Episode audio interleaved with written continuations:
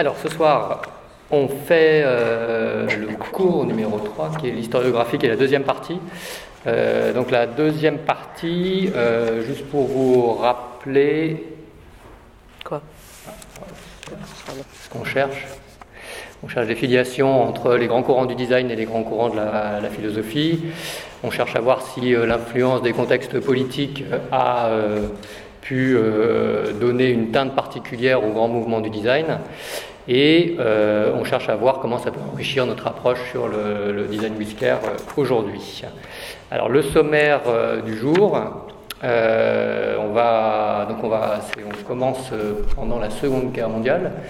Donc on va parler dans une première partie de la catastrophe des Lumières, ça ce sera Cynthia, le design pendant la Seconde Guerre mondiale et l'immédiate après-guerre, donc qu'est-ce qui s'est passé notamment dans des pays très engagés dans la guerre comme le Royaume-Uni et les États-Unis, les utopies postmodernes des années 60 et 70, avec un petit focus sur Victor Papanek, qui a été quelqu'un qui a amené énormément dans son approche du design un peu en contre-culture et un design écologique et humanitaire. L'arrivée de l'âge d'or du capitalisme sous l'angle du marketing, avec la généralisation du design dans les entreprises, plutôt à partir des années 80, et puis les initiatives contemporaines, sachant qu'une fois encore, dans cette historiographie, il y a plein de références auxquelles vous pourrez avoir accès, et qu'on est vraiment sur essayer de trouver ces petits points de contact sur le travail qu'on fait. Donc la catastrophe des Lumières, c'est une manière un peu, bien évidemment, rapide de dire le désastre qui se fait, c'est-à-dire après 1945, et qui va être théorisé dès Husserl. Donc je vous ai mis... la conférence de Vienne 1935 et qui vous montre d'ailleurs, je ne sais plus si c'est le terme, la catastrophe est dedans, non, je crois que le terme c'est moi qui l'ai posé comme ça, la catastrophe des Lumières, mais ça, en le lisant vous allez comprendre tout de suite. Donc je lis la crise de l'humanité européenne et la philosophie, Husserl, qui pressent bien évidemment le désastre que porte la rationalité mécanique ou la rationalité instrumentale, on l'a souvent vu ici, c'est-à-dire cette scission entre science, technique, éthique, science, conscience, etc. C'est-à-dire ce grand rêve de convergence qui est porté par les Lumières, qui a été déjà conscientisé par bien évidemment la Renaissance, mais qui avait une sorte d'apothéose avec les Lumières. Auschwitz et Hiroshima signent de fait la fin de cela. Mais ça commence dès le début du XXe et plus spécifiquement, vous avez même, si vous voulez, même un peu en deçà avec Valéry, avec Paul Valéry et la crise de l'esprit, vous avez déjà ça. Hein, c'est déjà très présent chez Valéry. C'est présent bien évidemment avec un peu plus tard le malaise dans la civilisation, Freud, etc. J'aurais pu rajouter beaucoup d'autres auteurs, j'ai pris Husserl. La crise de l'existence européenne n'a que deux issues, soit la décadence de l'Europe devenant étrangère à son propre sens vital et rationnel. Donc c'est un combat entre des raisons, la raison et son travestissement, de l'autre côté la rationalité instrumentale. La chute dans l'hostilité à l'esprit, donc il faut bien comprendre que le rationalisme instrumentaliste est une hostilité à l'esprit. Et dans la barbarie, soit la renaissance de l'Europe à partir de l'esprit de la philosophie grâce à l'héroïsme de la raison qui surmonte définitivement le naturalisme, le plus grand danger pour l'Europe est la lassitude, luttons avec tout notre zèle contre ce danger des dangers en bon européen que n'effraie même pas un combat infini et de l'embrasement anéantissant de l'incroyance, du feu se consumant du désespoir devant la mission humanitaire de l'Occident, le phénix d'une intériorité de vie et d'une spiritualité nouvelle ressuscitée, etc., etc., car seul l'esprit est immortel. Donc ça, c'est d'emblée pressentir la catastrophe, bien évidemment, qui va se jouer, et je vous ai mis en entrée le fait qu'on va rentrer dans cette grande phase qui annonce déjà la postmodernité, c'est-à-dire ce retournement des valeurs de la modernité contre elle-même, ce travestissement des principes démocratiques, et bien évidemment la crise de la notion de progrès, on est encore en plein dedans. La technoscience comme seul univers de la science, donc la science qui se travestit dans la technoscience et qui se retourne contre elle, c'est ce que vous avez avec l'arraisonnement du monde porté par Heidegger, 1949, à vérifier. Donc là aussi, Heidegger avec la question de la technique. Bon. Et puis du côté plus humain, je vous ai mis un peu de Camus, c'est l'éditorial de combat en 1945. Là aussi, je vous ai mis tout enfin pas tout, non, des moments un peu clés. Ce qu'il faut retenir, c'est ça. Nous nous résumerons en une phrase.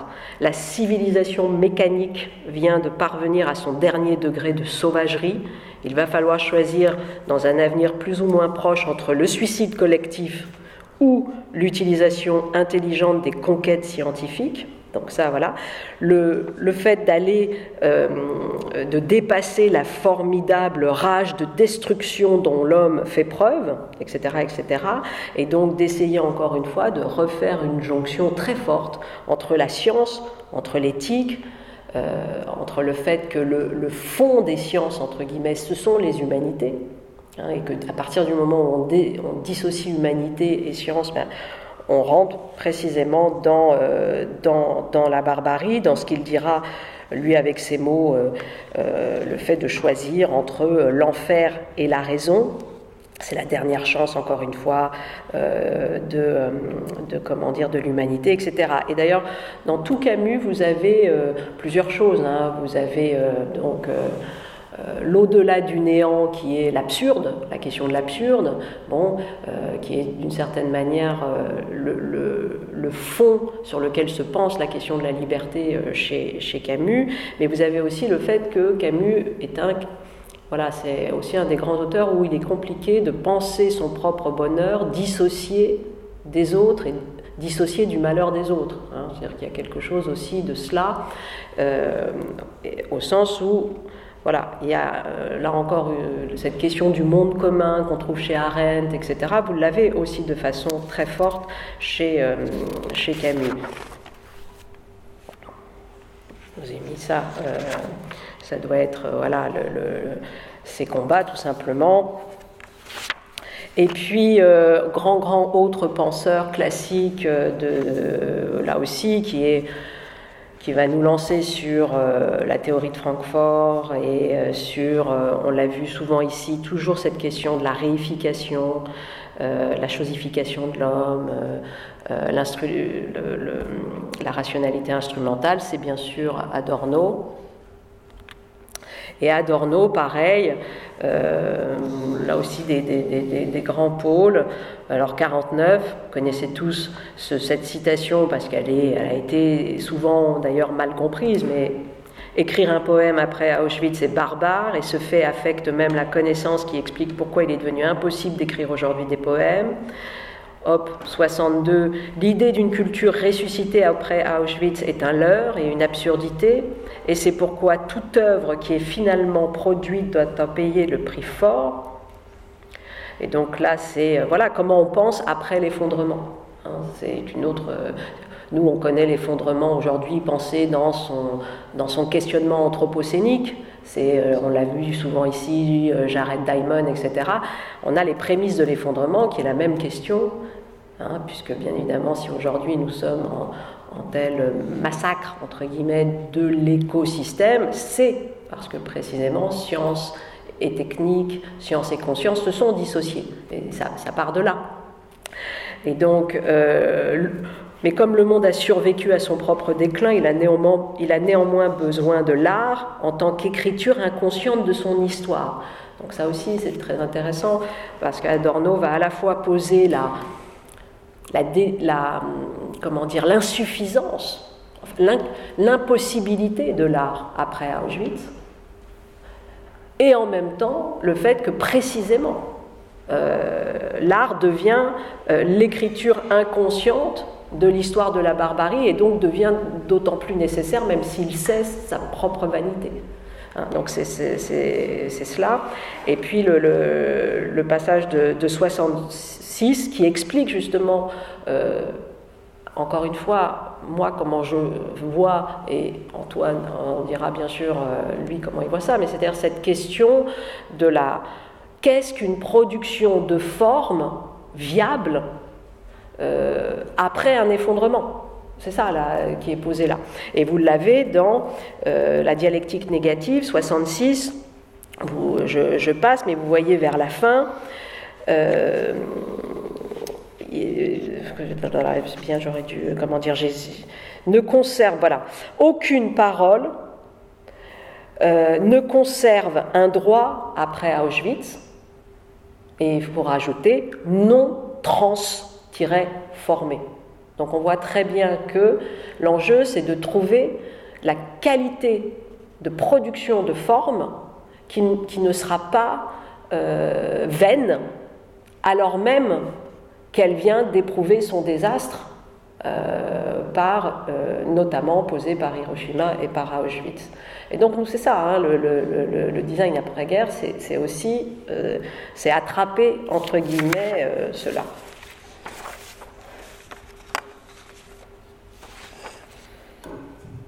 Donc, pendant cette catastrophe, des designers sont intervenus, notamment dans des pays comme le Royaume-Uni.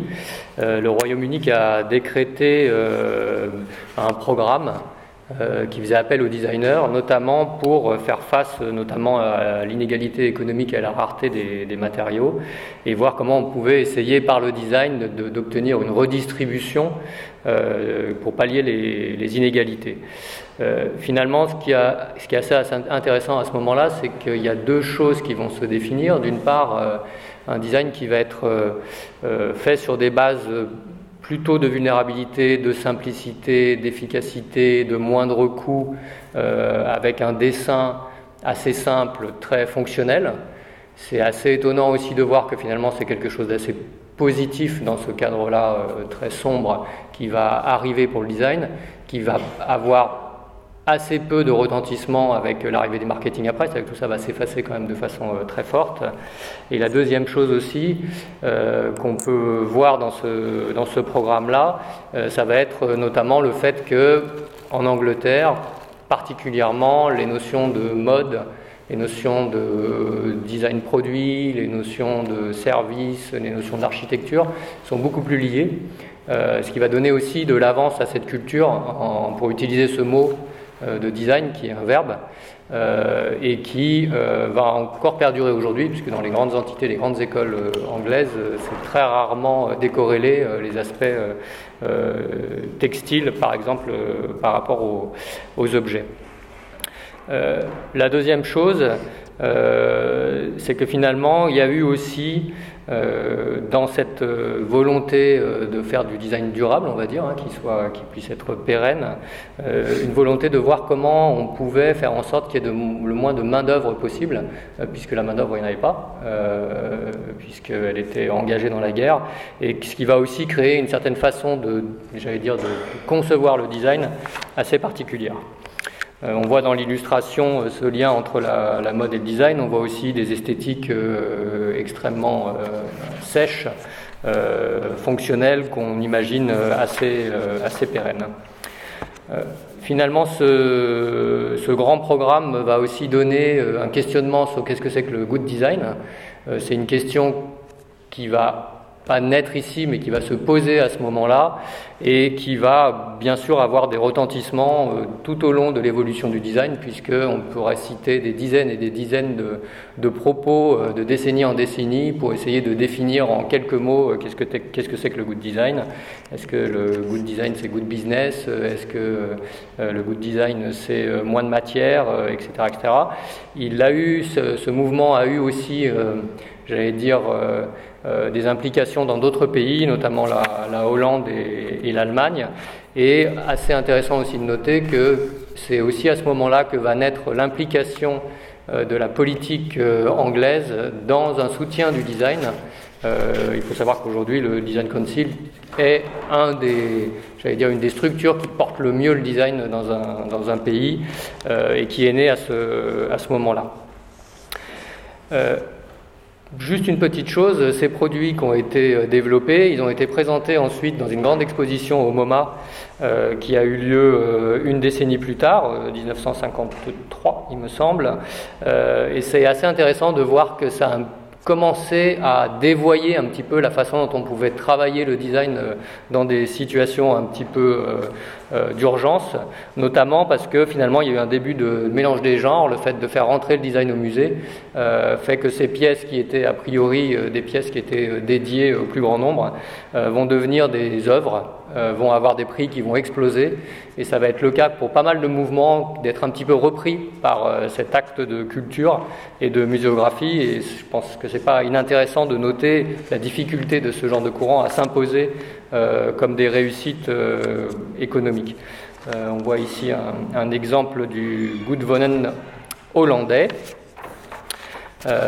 Du côté des États-Unis, il y a quelque chose qui va arriver très fort. C'est forcément que les États-Unis vont avoir un développement économique extrêmement fort lié à la guerre, un nombre d'emplois dans les secteurs liés à la guerre qui vont exploser, aéronautique, construction navale, industrie mécanique, et des grandes avancées technologiques. Alors ça, là-dessus, ça me semble aussi un point très intéressant, c'est-à-dire que les guerres ont toujours été des moments où l'intelligence humaine de l'ingénierie est terriblement efficace.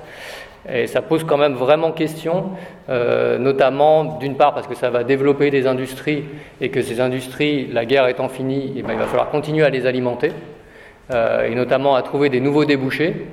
Et ces débouchés, ils vont être des débouchés du coup quotidiens. On peut citer le nylon qui a été inventé notamment pour les toiles de parachute et qui va servir ensuite à faire des filets de pêche pour de la pêche intensive ou des bas pour les femmes. Mais on peut aussi citer des exemples dans la chimie, des exemples dans l'énergie. Et ça pose la question que soulevait tout à l'heure Cynthia, c'est-à-dire effectivement quand on arrive dans un quotidien où finalement la découverte du nucléaire sert aussi bien à Hiroshima qu'à éclairer le plus grand nombre, la notion de progrès elle s'efface un petit peu, parce que la notion de progrès qui en elle-même sous-tend une notion de progrès humain, alors le mot magique va arriver qui est l'innovation, qui permet un petit peu de se défausser à bon compte de ce qu'on fait avec ces nouveaux progrès. Mais pour moi c'est aussi peut-être quelque chose qui me semble assez important à ce moment-là, c'est que tous les matériaux de synthèse vont être inventés dans cette période de guerre notamment, enfin un grand nombre de matériaux de synthèse, le polystyrène, le polymétacrylate, le plexi, etc., tous les polys dans tous les sens. Je fais une hypothèse sur le fait que c'est aussi la première fois qu'on va commencer à utiliser en matériaux de masse des matériaux morts.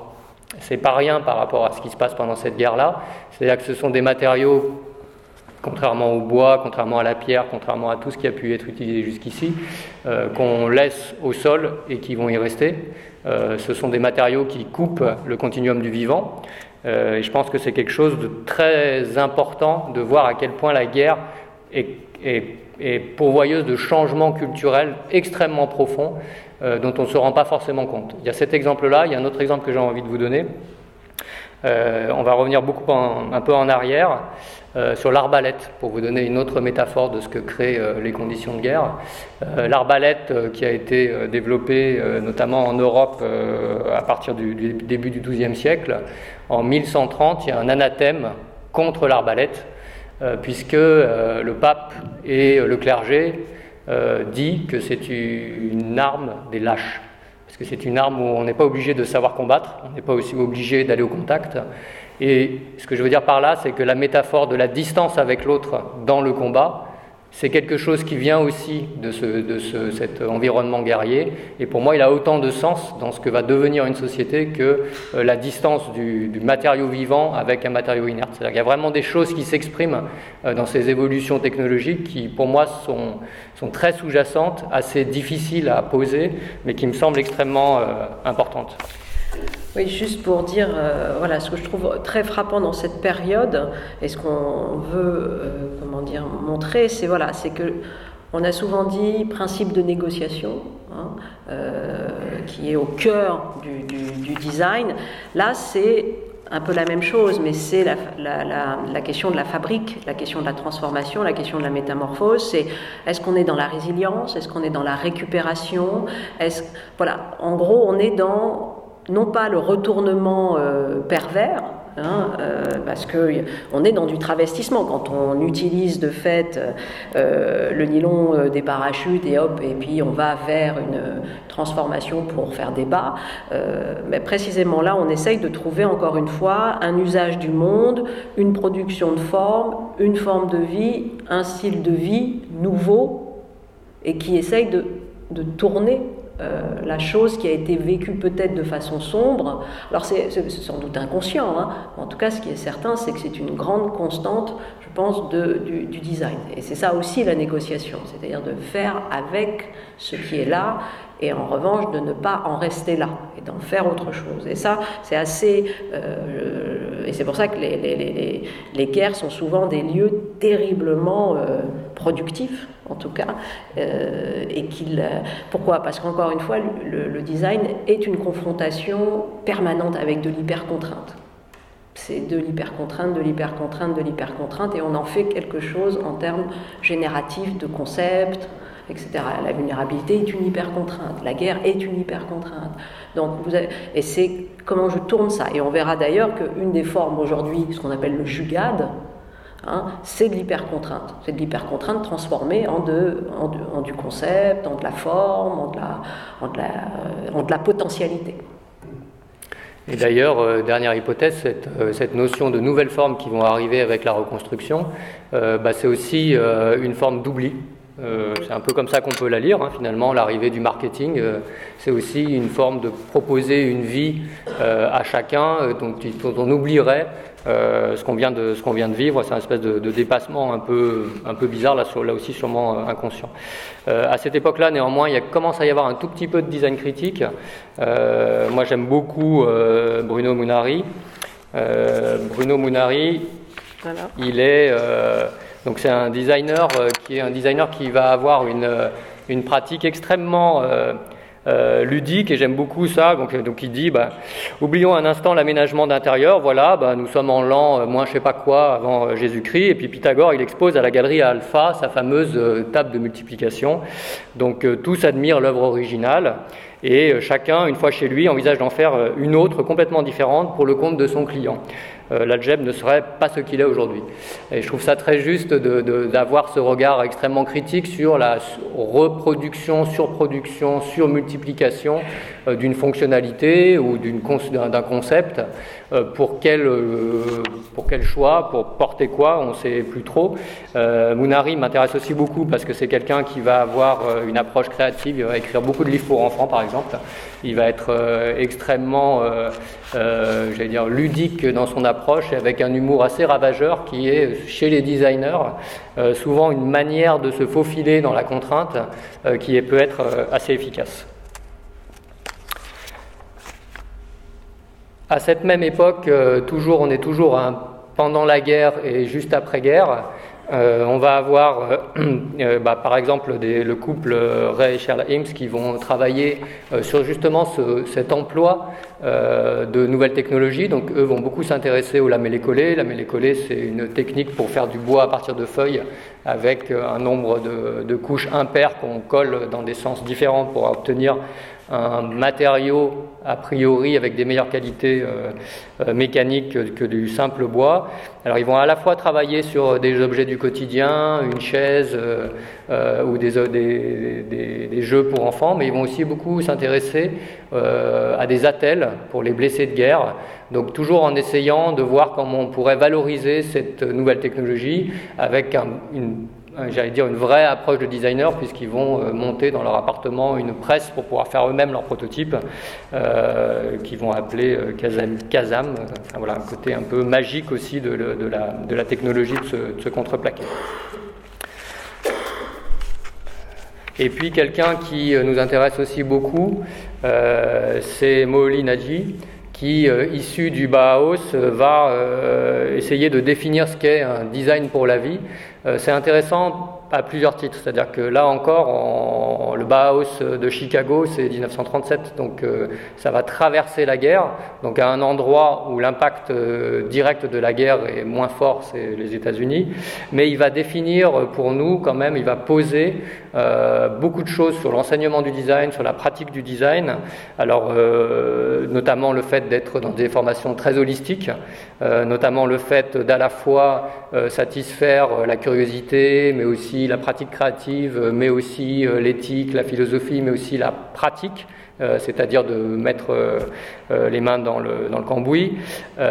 Et puis, il va avoir effectivement un certain nombre de visions qu'il va porter dans cette école-là. Le design est une attitude, pas une profession. C'est quand même quelque chose qui va rester et que certains designers vont essayer de porter.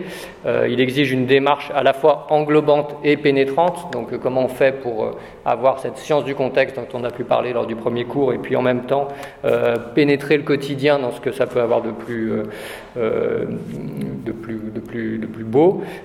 Et puis faire du design, c'est penser en termes de relations. Donc là encore, c'est la relation humaine qui est en premier et pas l'objet. On a déjà parlé. Le grand problème que se pose le design, c'est qu'il doit servir la vie. On se rappelle aussi de la phrase de Charlotte Perriand, la problématique, ce n'est pas l'objet, c'est l'homme. Et finalement, ça va rester quelque chose de très important à ce moment-là. Vous pouvez, si vous vous intéressez à cette personnalité, lire les ouvrages d'Alain Findelli qui a écrit beaucoup, très intéressant sur le Bauhaus de Chicago et sur Moholy-Nagy. Oui, et puis bon, bien évidemment, c'est la grande période du rêve démocratique et de la constitution de l'État-providence. Hein, bon. L'inconditionnalité des droits et de la protection sociale. Je vous ai juste rappelé que voilà, c'est dans ce moment-là, dès 1943, et c'est les jours heureux par le CNR, par le Conseil national de la résistance, en 1944. Bon, d'abord, il y avait un côté très... après l'effondrement, qu'est-ce qu'on fait, hein? Donc je vous ai juste rappelé qu'il y a, pour les jours heureux, il y a d'abord un plan d'action immédiate qui est assez dur, avec même la poursuite des traîtres, des châtiments, etc. Enfin, un point très très voilà, conscient de ça. Et puis après il y a les jours heureux, c'est-à-dire véritablement les mesures à appliquer dès la libération du territoire sur le plan économique, social. Donc voilà, tac. Donc là, je rappelle juste, expriment leurs angoisses devant la destruction physique de la nation que l'oppresseur hitlérien poursuit avec l'aide des hommes, par le pillage, par la suppression de toute production utile aux Français, par la famille organisée, par le maintien dans les camps d'1 million de prisonniers, par la déportation d'ouvriers, etc., etc. Donc ça, c'est la matière qu'on a. Et puis, qu'est-ce qu'on en fait, les jours heureux ? C'est-à-dire, bien sûr, tout ce qui fait notre état de droit, donc le suffrage universel, la pleine liberté de pensée, de conscience et d'expression.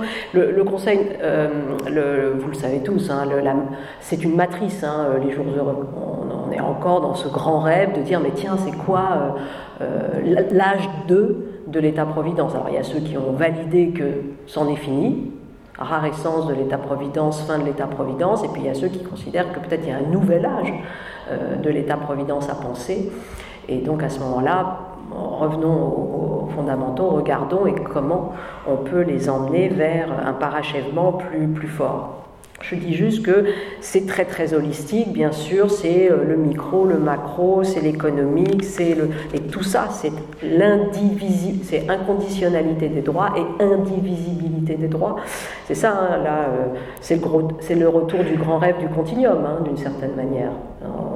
La catastrophe des Lumières a fait voler en éclats le grand continuum, et puis l'holistique nouveau veut se penser. Et il se pense à travers la notion d'État-providence, voilà, comme une espèce de manière de se prémunir de la menace qui a eu lieu. Donc inviolabilité du domicile, secret de la correspondance, etc., respect de la personne humaine. Sur le plan économique, Bien sûr, bon, c'est assez drôle, hein, l'éviction des grandes féodalités économiques et financières, c'est tout le grand enjeu, c'est le retour des commons avec les nationalisations, donc le retour à la nation des grands moyens de production, hein, les richesses du sous-sol, donc c'est bien évidemment toute la question aussi de comment on... Quel est le lien entre les richesses d'un territoire et puis le plus grand nombre? Et puis sur le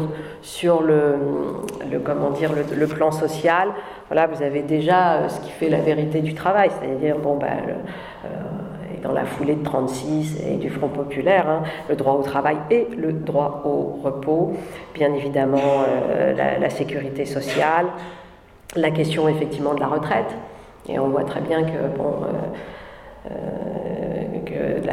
On comprend très bien que toucher à cette retraite est très compliqué puisqu'elle est de fait absolument indissociable de l'État-providence. Une extension des droits politiques, oui, j'ai mis ça aussi parce qu'il y a déjà le grand projet de la décolonisation, hein, dans le CNR. Hein, donc on n'est pas, et ça c'est une question, nous, qui n'y est pas simple, hein, c'est-à-dire est-ce que le design dépasse son cadre occidental, bon. Et qui n'est pas si simple que ça, parce que quand on va à la recherche des grands designers non occidentaux, on rame un peu quand même, hein. Or sans doute, mais donc comment donc ça c'est une question. Bon, là simplement rappeler que de fait c'est quelque chose qui ne veut pas être dans un universalisme de pacotille, qui veut véritablement déjà aller vers ce qu'on appelle les subaltern studies, et puis dépasser la seule question de la majorité. Voilà, donc ça c'est le grand territoire qui termine la fin de la guerre et l'espérance nouvelle. Et je ne sais pas si vous avez remarqué, on essaie de tenir notre balancier à chaque fois entre les bonnes nouvelles et les mauvaises nouvelles. Donc là on va parler de l'obsolescence programmée qui va arriver très très vite après-guerre, hein, parce que bien sûr il va falloir voir comment on peut recréer de la richesse. Et faire en sorte que cette nouvelle société puisse consommer plus qu'on ne produit, hein, essayer de voir comment on peut donner à acheter et encore à acheter. Donc c'est le début de l'obsolescence programmée. Alors que je dis le début, c'est pas tout à fait vrai parce que le cartel des ampoules s'était entendu déjà depuis 1923, mais on va commencer à en faire un symptôme de la société de consommation. Les ampoules pouvaient durer bien plus de 1000 heures, mais on a décidé que... Vous savez qu'il y a encore une ampoule allumée qui a été allumée en début du siècle dernier, qui est toujours allumée et qui marche très très bien. Non, mais c'est voilà. Donc voilà, c'est pour lutter contre la baisse des ventes. Et puis aussi, ce qui va arriver, qui est quand même très intéressant, c'est, j'allais dire, le fait qu'on va commencer à cacher les choses. Donc on va commencer à cacher tout ce qui est de l'ordre de la mécanique des objets. Alors le fait de cacher, il vient de plusieurs choses, hein. Il vient du fait des nouvelles technologies, hein. On va commencer à avoir des produits, et notamment la plasturgie, qui permettent de faire des formes assez facilement, de capoter les choses. Et puis il vient du fait de l'électricité. L'électricité, c'est une énergie très trouble, hein. On n'a pas eu du tout confiance en l'électricité pendant très longtemps. Parce qu'il y a eu une grosse bataille au début du siècle sur savoir si c'était mieux d'avoir du courant continu ou du courant alternatif. Donc on faisait des démonstrations absolument dingues pour convaincre le fait qu'il fallait mieux être du bon côté, parce qu'autrement on prenait des gros risques. Il y a des vidéos où à cette époque-là on électrocutait un éléphant pour montrer à quel point l'électricité était dangereuse si elle n'était pas utilisée de la bonne manière. Et d'ailleurs, dans la sociologie de l'innovation, il y a un truc qui est assez marrant, c'est qu'on va passer par exemple en à peine 30 ans de la marine à voile à la marine à vapeur, et on va mettre plus de 90 ans à accepter qu'il y ait un démarreur électrique dans une voiture, puisque dans les GS de 1970, il y avait encore un cric pour démarrer sa voiture, alors qu'il y avait un démarreur électrique dans les toutes premières voitures du début du siècle. Donc c'est voilà, ce continuum de la sociologie d'innovation, il est quand même très intéressant. À ce moment-là, les couvercles plastiques vont commencer à cacher certaines choses, et pour moi c'est un peu comme ce qu'on disait tout à l'heure, c'est une perspective de vision du monde qui est quand même assez particulière, c'est-à-dire que la disparition mécanique qu'on avait acquise quand même dans toute l'histoire des technologies, ça va d'une part mettre une distance avec l'usage. Je ne sais plus trop comment ce moulin à poivre ou ce mixeur tourne. Enfin, il tourne, mais je ne sais plus trop comment il tourne. Une distance avec la connaissance. Je ne sais plus trop comment le réparer, comment mettre les mains dedans. Donc une distance avec la réparabilité, donc le fait qu'on va pouvoir jeter. Peut-être qu'il n'y a qu'une petite pièce de cassé, mais comme je ne sais pas, je vais commencer à jeter. Et pour moi, quelque chose qui est assez important à ce moment-là, c'est une distance avec l'honnêteté. C'est-à-dire que ce qu'il y avait de visible sur « je tourne la manivelle, je vois le pignon et je vois mon moulin qui tourne » va disparaître et on va commencer par le design industriel à pouvoir dire « ce mixeur, il est super fiable, c'est comme si c'était un mixeur pro » parce qu'on lui a donné des formes qui sont inspirées des mixeurs pro, mais dans la réalité, en fait, ça peut être quelque chose fait de façon extrêmement merdique et personne ne le verra. Cette distance avec l'honnêteté, c'est un vrai point pour le design, c'est-à-dire que si on fait aussi la suite de ce fait de commencer à cacher les choses telles qu'elles sont, on peut arriver jusqu'au pot de yaourt, on peut arriver jusqu'au design du packaging, et on peut arriver sur un pot de yaourt où c'est marqué yaourt, fraise avec des morceaux, où il y a 0% de fraise, une belle image de fraise sur le pot, et en fait c'est de la pomme qui est mise avec un petit peu de chimie à la fraise. Ça me rend hystérique, c'est pour ça que j'en parle, mais je pense que c'est un peu le début de ça, de cette espèce de grand délire de mensonge qui va arriver avec ce délire de consommation, qui va bien sûr après prendre un pic encore important avec le digital. Qui peut réparer ça? Pas moi. Les ampoules, c'est assez marrant. Juste une petite chose, donc on a vu cette problématique. Ce qui est très intéressant dans l'évolution des ampoules, c'est qu'au départ, c'est toujours une question de mécanique. C'est-à-dire, on s'est dit comment on peut faire quelque chose en verre qui va protéger ce filament. Et puis, le plus simple, c'était de souffler une paraison en verre. Et si vous soufflez une paraison en verre, vous obtenez quoi? La forme d'un bulbe d'ampoule. Donc, c'est né comme ça. Et puis après...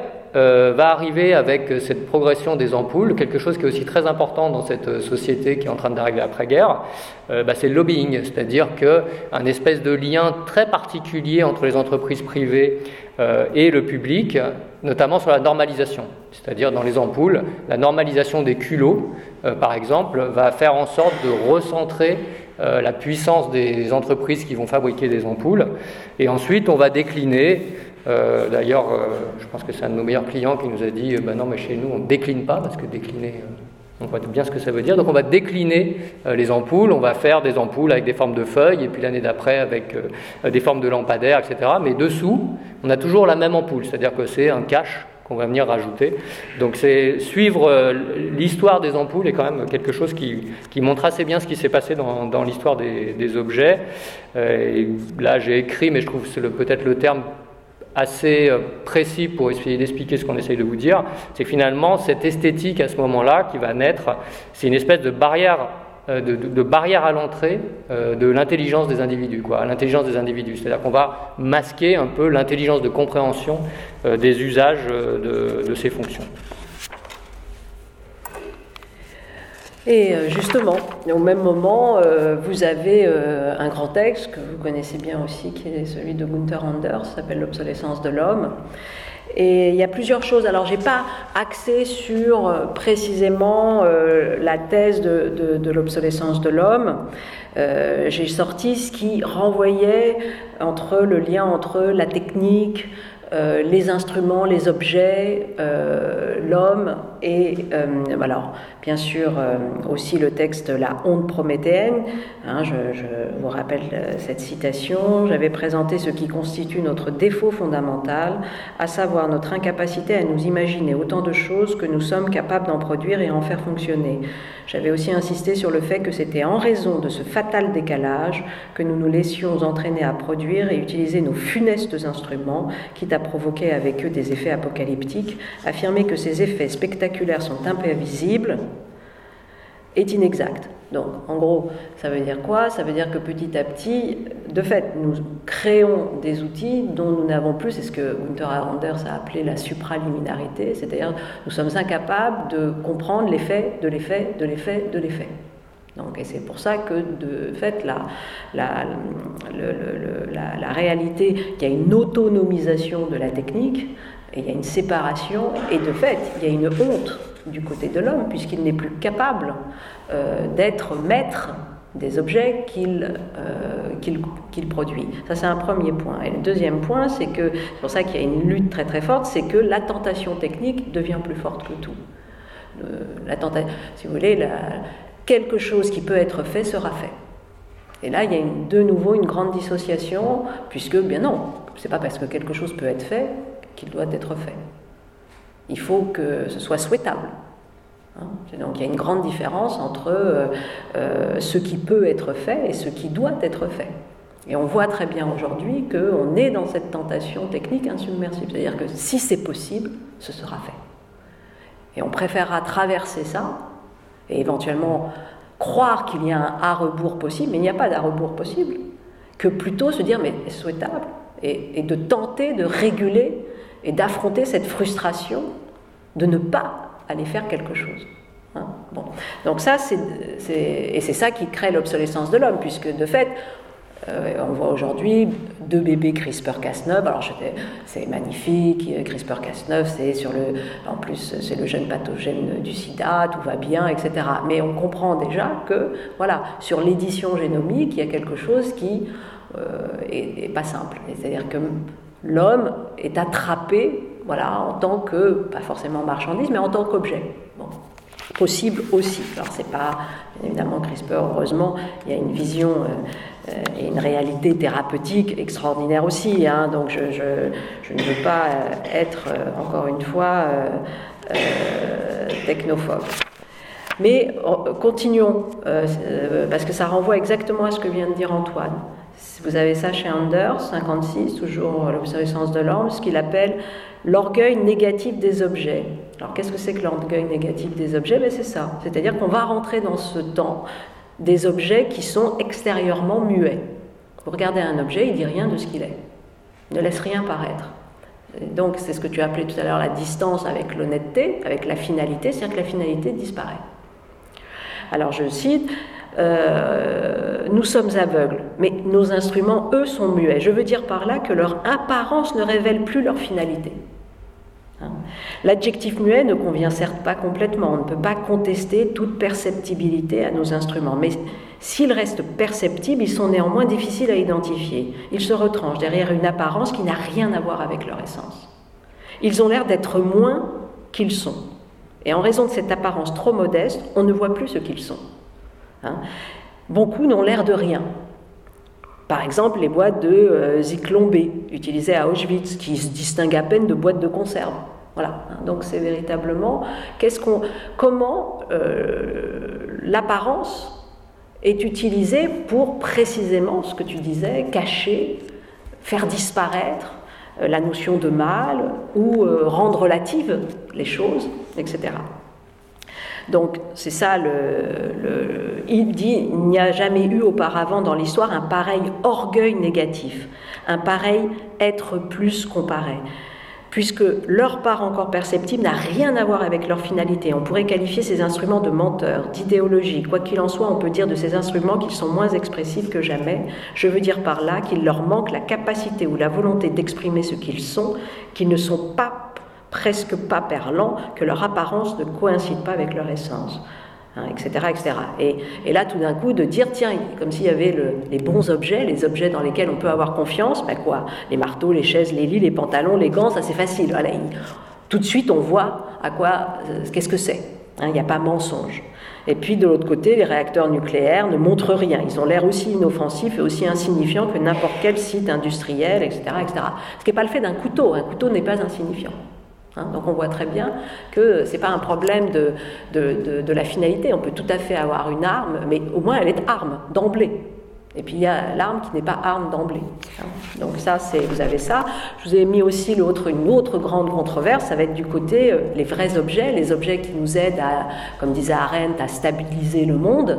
Et puis de l'autre côté, les objets qui en fait ne seront que marchands. Et qui en fait sont des marchandises. Et qui sont presque plus des objets au sens de fonction stabilisatrice du monde.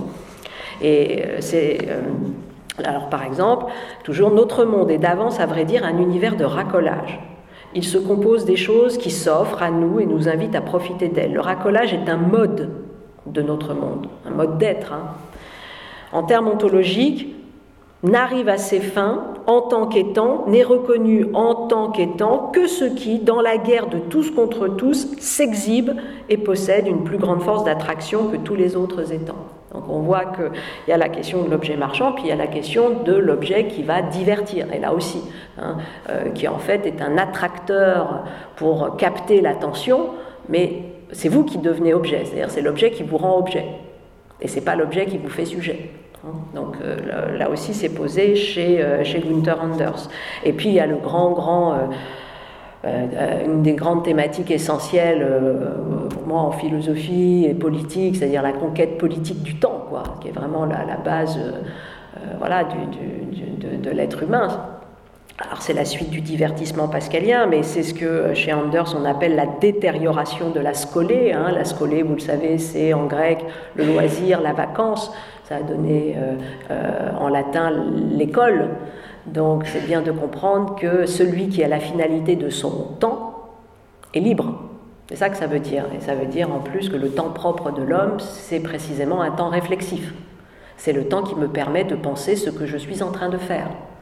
Et donc, il y a une conquête politique essentielle. Donc, il y a les objets qui vont nous permettre de libérer ce temps, ou il y a des objets qui vont s'amuser à nous confisquer ce temps et à nous faire passer le temps. Et c'est ce que dit, non pas Anders cette fois-ci, mais Hannah Arendt. Je rappelle juste qu'elle était aussi l'épouse pendant quelques années de ce dernier. Donc, c'est dans la crise de la culture, et Arendt, bien sûr, la grande philosophe. 54, la société de masse ne veut pas la culture, mais les loisirs et les articles offerts par l'industrie des loisirs sont bel et bien consommés par la société comme tous les autres objets de consommation. Les produits nécessaires aux loisirs servent le processus vital de la société. Ils servent à quoi ? Ils servent à passer le temps. Donc ils servent à effacer le fait que le sujet a besoin de temps, non seulement pour se construire lui, mais pour construire la société, pour transformer le monde, etc. etc. Et ce temps est capté, bien sûr, pour faire, je ne sais pas, regarder des séries, aller sur...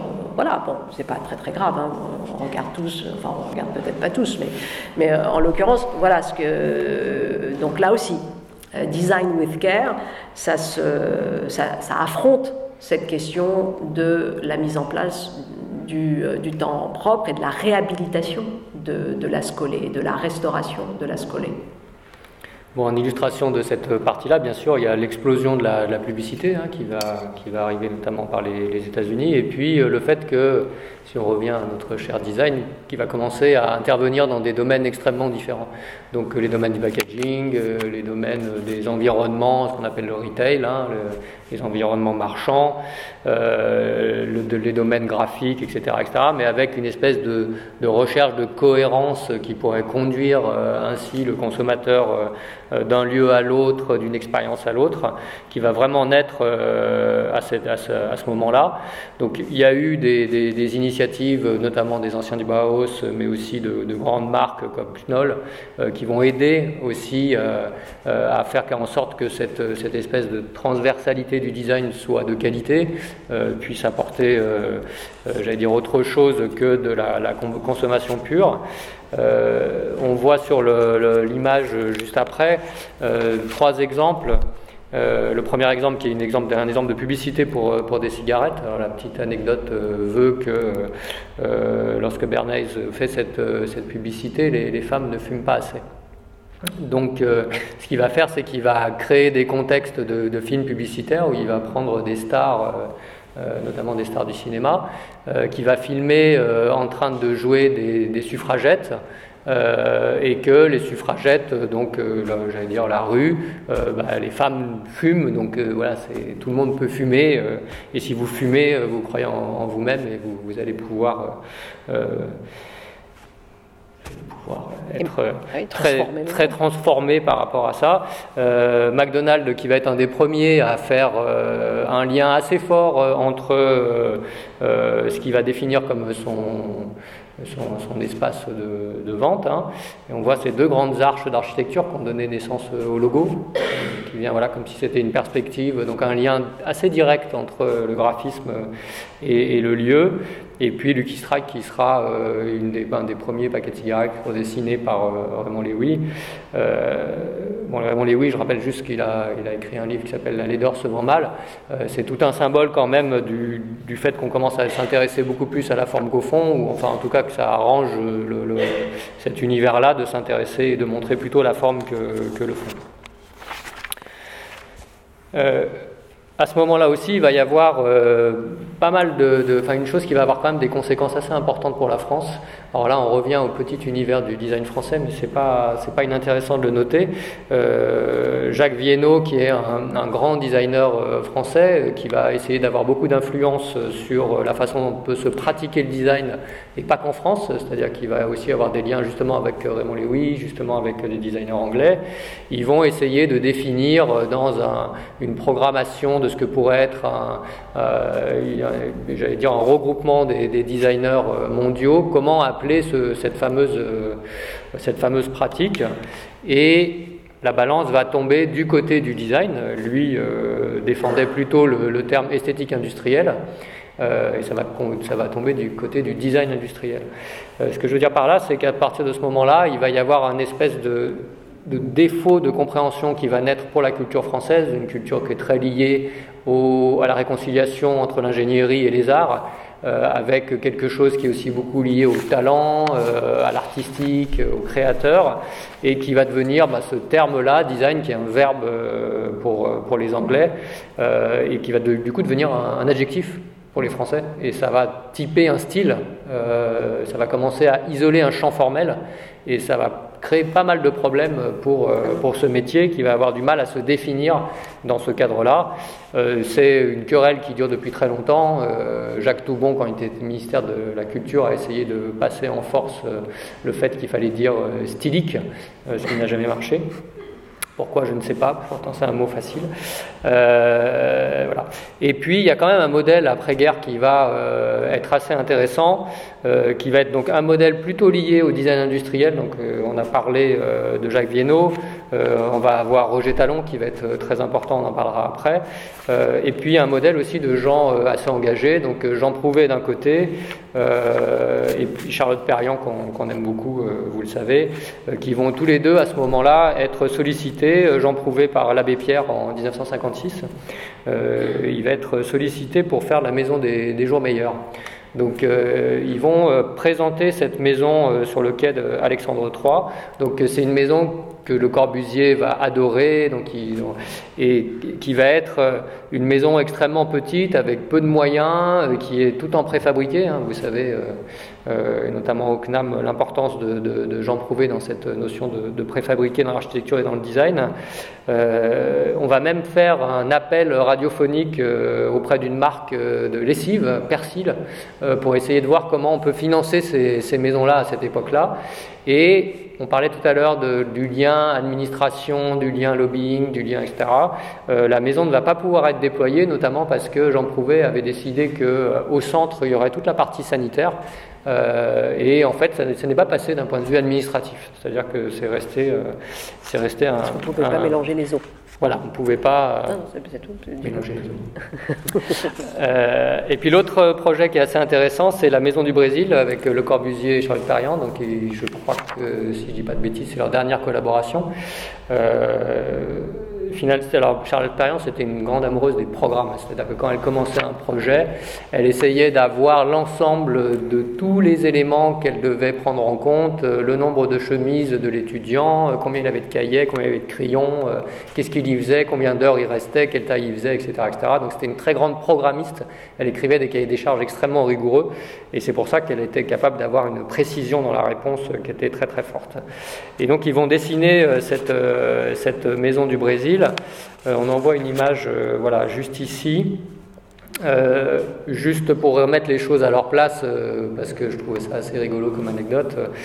Donc Le Corbusier s'occupait de l'architecture et Charlotte Perriand s'occupait des meubles. Et quand Charlotte Perriand avait vu Le Corbusier, Le Corbusier lui avait demandé s'il n'y avait pas des ouvrages de dames à faire plutôt. Donc c'était une jeune femme qui à l'époque avait à peine une vingtaine d'années et qui avait déjà un caractère extrêmement trempé. Et finalement, Le Corbusier a appelé Charlotte Perriand. Donc là, on est plutôt dans les années 27. Hein. Donc Le Corbusier est appelé en Allemagne. Il est appelé pour faire un vaste programme qui a été monté par Mies van der Rohe, où à Stuttgart, il décide d'appeler des architectes du monde entier pour construire un petit peu ce que seraient des architectures idéales, etc. Et donc Le Corbusier construit sa maison là-bas. Et tous ces grands designers se moquent de lui parce qu'en fait, il est nul en meubles. Donc tout le monde lui dit, mais qu'est-ce que tu es... Autant en architecture, c'est incroyable, autant en mobilier, mais qu'est-ce que tu fais quoi? Il reprend des vieux trucs, il essaye de les élimer un petit peu, enfin ça marche pas du tout, il est nul en meubles. Donc en revenant de Stuttgart, il appelle Charlotte Perriand, parce qu'il se souvenait qu'elle était très intéressante et qu'elle avait proposé notamment un bar sous les toits qui était assez intéressant. C'est comme ça qu'ils commencent à travailler ensemble. Mais pour remettre l'importance de Charlotte Perriand dans ce projet-là, parce qu'il y a quand même beaucoup de mobilier là-dedans. Alors la troisième partie, c'est sur les utopies postmodernes. Donc là, on sort un petit peu des années 50, on arrive dans les années 60-70, où après ces années 45-55, où c'était forcément très très compliqué pour des designers de se mettre en frontal contre la reconstruction, hein, bien sûr, c'était quand même une attente aussi de la population après des années de souffrance. Donc là, il va y avoir l'arrivée des années pop, une utopie consumériste qui va un petit peu prendre son ampleur, et surtout une utopie, une économie du besoin qui va commencer à faire place à une économie du désir. Terence Coran, qui a fondé notamment le groupe Habitat, dit très bien, il y a eu un moment étrange au milieu des années 60 où les gens ont cessé d'avoir des besoins et où le besoin est devenu désir. L'importance des designers s'accrut dans la production de produits de désir et non plus dans la production de produits de besoin. Donc il y a une nouvelle logique marchande qui fait qu'on va dans ce sens-là, avec une nouvelle adaptation au mode, une nouvelle adaptation à l'envie d'avoir une vie nouvelle, d'avoir des choses plus décontractées, plus faciles à utiliser, probablement aussi plus faciles à jeter. Et on le voit très bien là avec... notamment, là, on a pris les illustrations de ce qu'avait fait Prise Unique avec des grands designers de l'époque. Alors, sans juger de l'esthétique de l'époque, je pense que ce qui est assez important, c'est que finalement, avec cette arrivée massive des plastiques, il va y arriver aussi finalement le fait qu'on va pouvoir avoir formellement une très grande liberté, des couleurs aussi avec une très grande liberté, qu'on va toucher un point économique très fort, c'est-à-dire qu'une fois que vous avez investi dans un moule pour injecter une table basse en plastique, la table basse, elle ne coûte plus rien par rapport à un travail sur du bois ou avec un travail d'artisan. Ça va modifier aussi les cadences, c'est-à-dire qu'une fois que vous avez votre moule dans une usine, vous pouvez cracher de la table basse à ne plus en pouvoir. Donc forcément, ça va avoir des conséquences environnementales extrêmement importantes dès cette époque-là. Et puis, ce sont des objets qui ne se réparent pas. Donc soit il est démodé, soit il est cassé. En tout cas, il fait pas long feu. Enfin, si vous avez encore une banquette comme ça chez vous, je vous conseille plutôt de l'amener à une galerie que chez un réparateur. Et puis, donc là, on a beaucoup parlé de l'industrie pétrochimique, hein, des plastiques. Donc, c'était un très très beau débouché aussi pour forcément les gens qui avaient besoin de trouver des débouchés dans l'industrie pétrochimique de l'essence. Les nouvelles possibilités formelles, on en a parlé aussi, donc je ne vais pas y revenir. On peut peut-être juste dans cette illustration parler un petit peu de Roger Tallon, donc Roger Tallon qui a dessiné ce téléviseur. On aime bien Roger Tallon parce que ça a été aussi un des designers qui a su tenir sur cette ligne de crête entre le travail qu'il a pu avoir assez engagé, notamment ça a été celui qui a dessiné les montres LIP pour soutenir le combat solidaire de cette entreprise d'horlogerie.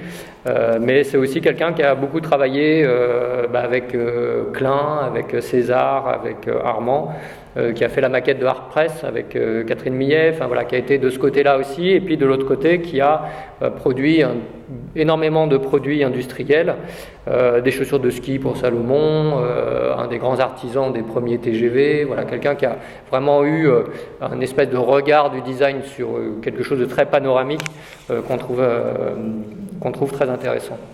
Du côté des États-Unis, c'est plutôt la communauté hippie qui va prendre son essor. On a souhaité parler de cette partie-là parce que finalement, il y a aussi des données d'esthétique industrielle, on va dire, ou esthétique qui vont avoir un sens assez fort en termes de vision du monde.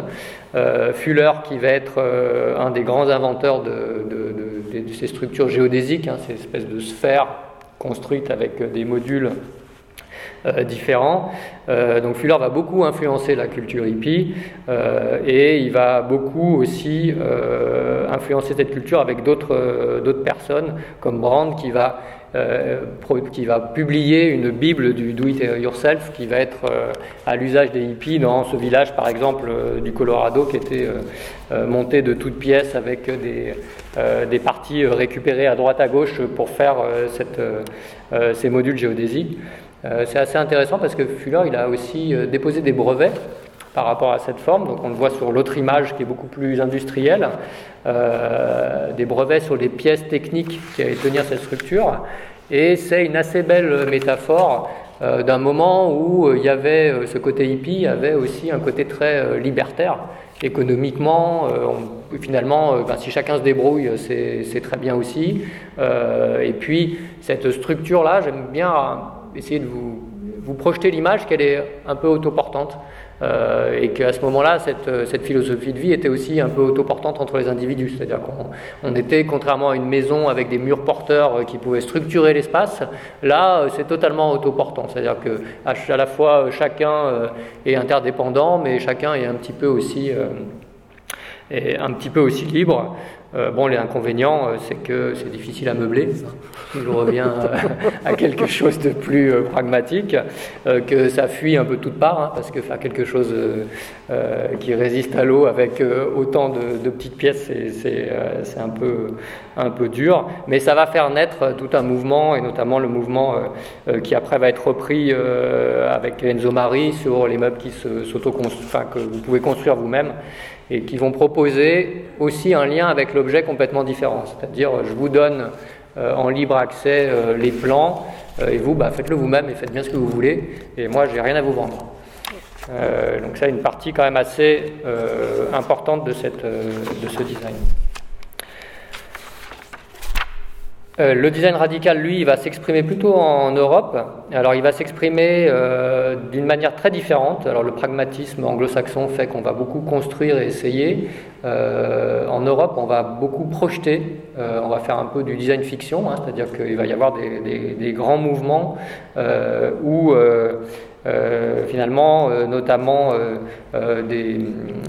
des créateurs et des architectes vont projeter des images de ce que pourrait être un monde meilleur, un peu en contrepoint de ce qui se pratiquait dans l'architecture, où on commençait à se dire que ça allait polluer les sols, que on n'allait pas arriver à le démonter, que c'était difficilement vivable, etc. Donc il y a des éléments formels aussi très colorés qui vont arriver à ce moment-là, et on va commencer à se détacher, et je trouve ça assez intéressant qu'on arrive dans cette époque-là, 70-80, on commence à faire des choses, les designers commencent à faire des choses, on se détache un petit peu de l'engagement politique. On commence à aller sur une culture pop qui est une culture plus revendicative d'un état d'esprit de couleurs, de couleurs très électriques, etc. Mais que finalement, c'est beaucoup plus joyeux et beaucoup moins politiquement dur que ce que ça a pu être par hasard, par ailleurs. Donc là, on voit une image de Super Studio dans la partie plus architecture. Merci. Et puis, on passe à une grande figure de cette époque-là, qui va être Victor Papanek. Alors, on a focalisé un petit peu sur Victor Papanek parce qu'il a quand même, un peu comme Moholy-Nagy, créé un certain nombre de façons de penser le design qui vont rester, qui sont encore très présentes aujourd'hui. Donc il va travailler notamment à des objets humanitaires, ce qui va avoir un... Bon, ça ne va pas être si facile que ça à défendre, hein. C'est-à-dire qu'un occidental qui travaille pour des objets humanitaires d'autres civilisations, ça va quand même, dès le départ, créer un certain nombre de frottements. Néanmoins, il va quand même poser un certain nombre de choses, et notamment cette idée qui va être posée par Haug, qui est: les gens sont conditionnés par le design, par la pub, pour aimer ce qui les détruit. Donc en fait, est-ce qu'on ne peut pas avoir un regard critique sur notre production, essayer de produire des choses qui sont utiles ? Et il va avoir un gros travail sur le fait de prouver que beaucoup des objets qui sont produits par la société sont des objets inutiles. Son travail, il est aussi beaucoup centré sur l'usager, centré sur le terrain. Il s'intéressait énormément à l'anthropologie, il a beaucoup travaillé sur l'étude d'objets d'autres civilisations. Il va beaucoup travailler sur la co-conception, qui va rester quelque chose de très vrai encore aujourd'hui, surtout aujourd'hui, j'allais dire. Et il va beaucoup travailler sur l'inclusion sociale. Donc il va avoir quand même un impact extrêmement fort sur l'univers du design. Lui a produit assez peu d'objets finalement, mais a eu un retentissement avec ses ouvrages qui ont été traduits dans plus de 20 langues et par ses cours, puisqu'il donnait d'assez nombreux cours. On voit là pour l'anecdote la petite radio qu'il a conçu au début des années 60, et il y a eu des gens qui se sont dit tiens, mais pourquoi on ne peindrait pas la canette en gris au moins ?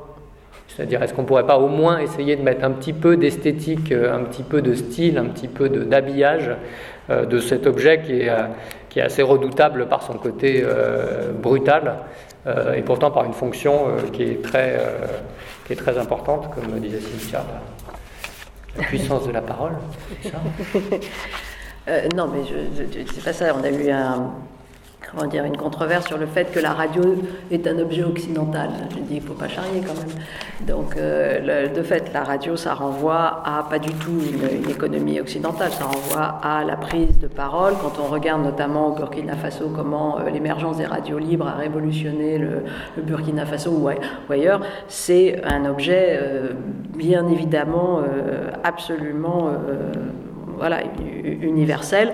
Après, bien évidemment, y a l'esthétique qui peut varier ici ou là, mais bon, c'était donc... Voilà, merci pour ce passage de parole. Je t'en prie. Et pour finir juste sur Papanek, effectivement, ce travail sur le sens critique de l'objet, sur les initiatives low-tech, sur le fait de prendre ça, va avoir beaucoup de retentissement. Il y a quelque chose que je souhaite aussi dire, parce que je trouve qu'on est toujours en essayant de trouver quelle était la part de négociation de chacun dans ce qu'il est en train de faire en design. Alors son dernier livre, qui était un livre plutôt sur l'éco-conception, qu'il a publié en 1995, sera récompensé par la fondation Ikea. C'est vous qui souriez. La partie 5. Donc là on arrive vraiment à l'âge d'or du marketing.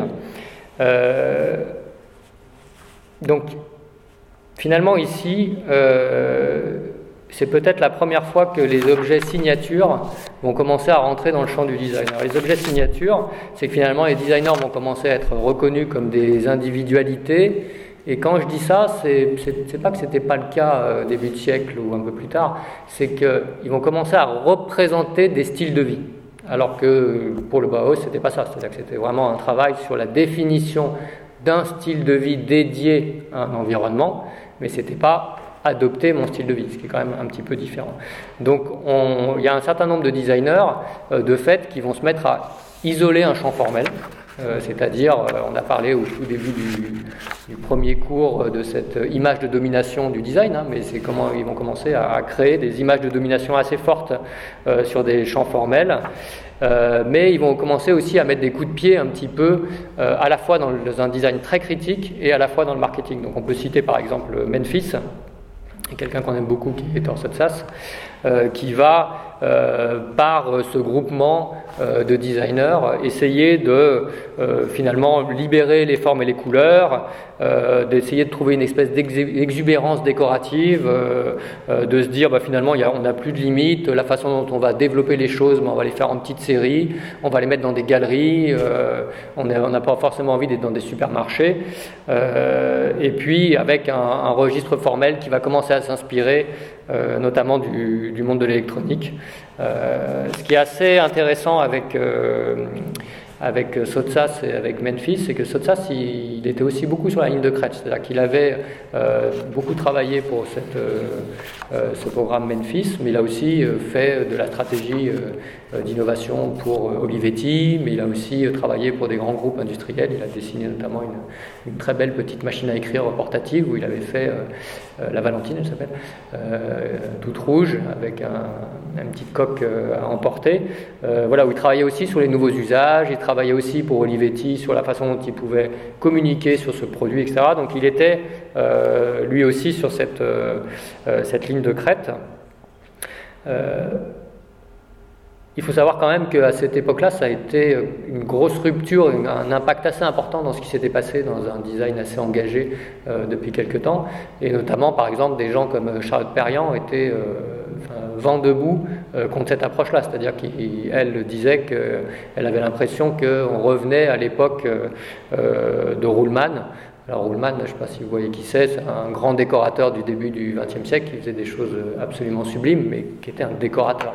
Et pour les gens qui travaillaient sur la fonction, sur l'efficacité des formes et des usages, c'était quelque chose d'extrêmement secouant. Dans le même style, il y a eu le groupe Totem en France, qui est né à Lyon, je crois, à 2 rues après Sismo. C'est assez marrant parce que Vincent Le Marchand, qui est un des fondateurs de Totem, donc habitait à 100 mètres de là où on a commencé à créer Sismo. Et un jour, il est venu nous voir. Donc nous, on avait posé un certain nombre de contraintes à ce qu'on voulait faire. On avait dit qu'on ne travaillerait pas le week-end notamment. Donc il est venu nous voir et il nous a dit il faut absolument que je vous voie. Donc je ne savais pas qui c'était. Il faut absolument que je vous voie. J'aime beaucoup ce que vous êtes en train de faire, etc. Donc venez boire un café samedi. Et puis d'un seul homme, on avait dit avec Fred non, on ne travaille pas le week-end. Voilà. Donc voilà, néanmoins ils ont créé un certain nombre d'esthétiques, notamment cette table qui est très belle, hein, ce Cadavreski, où là encore c'est inspiré d'une espèce d'amoncellement de choses, puis les objets sont là pour mourir pour eux, donc il faut, voilà, on va en faire et puis on en fera d'autres, et puis voilà, il y a une espèce de légèreté par rapport à ça et d'humour qu'on va retrouver aussi chez Droog.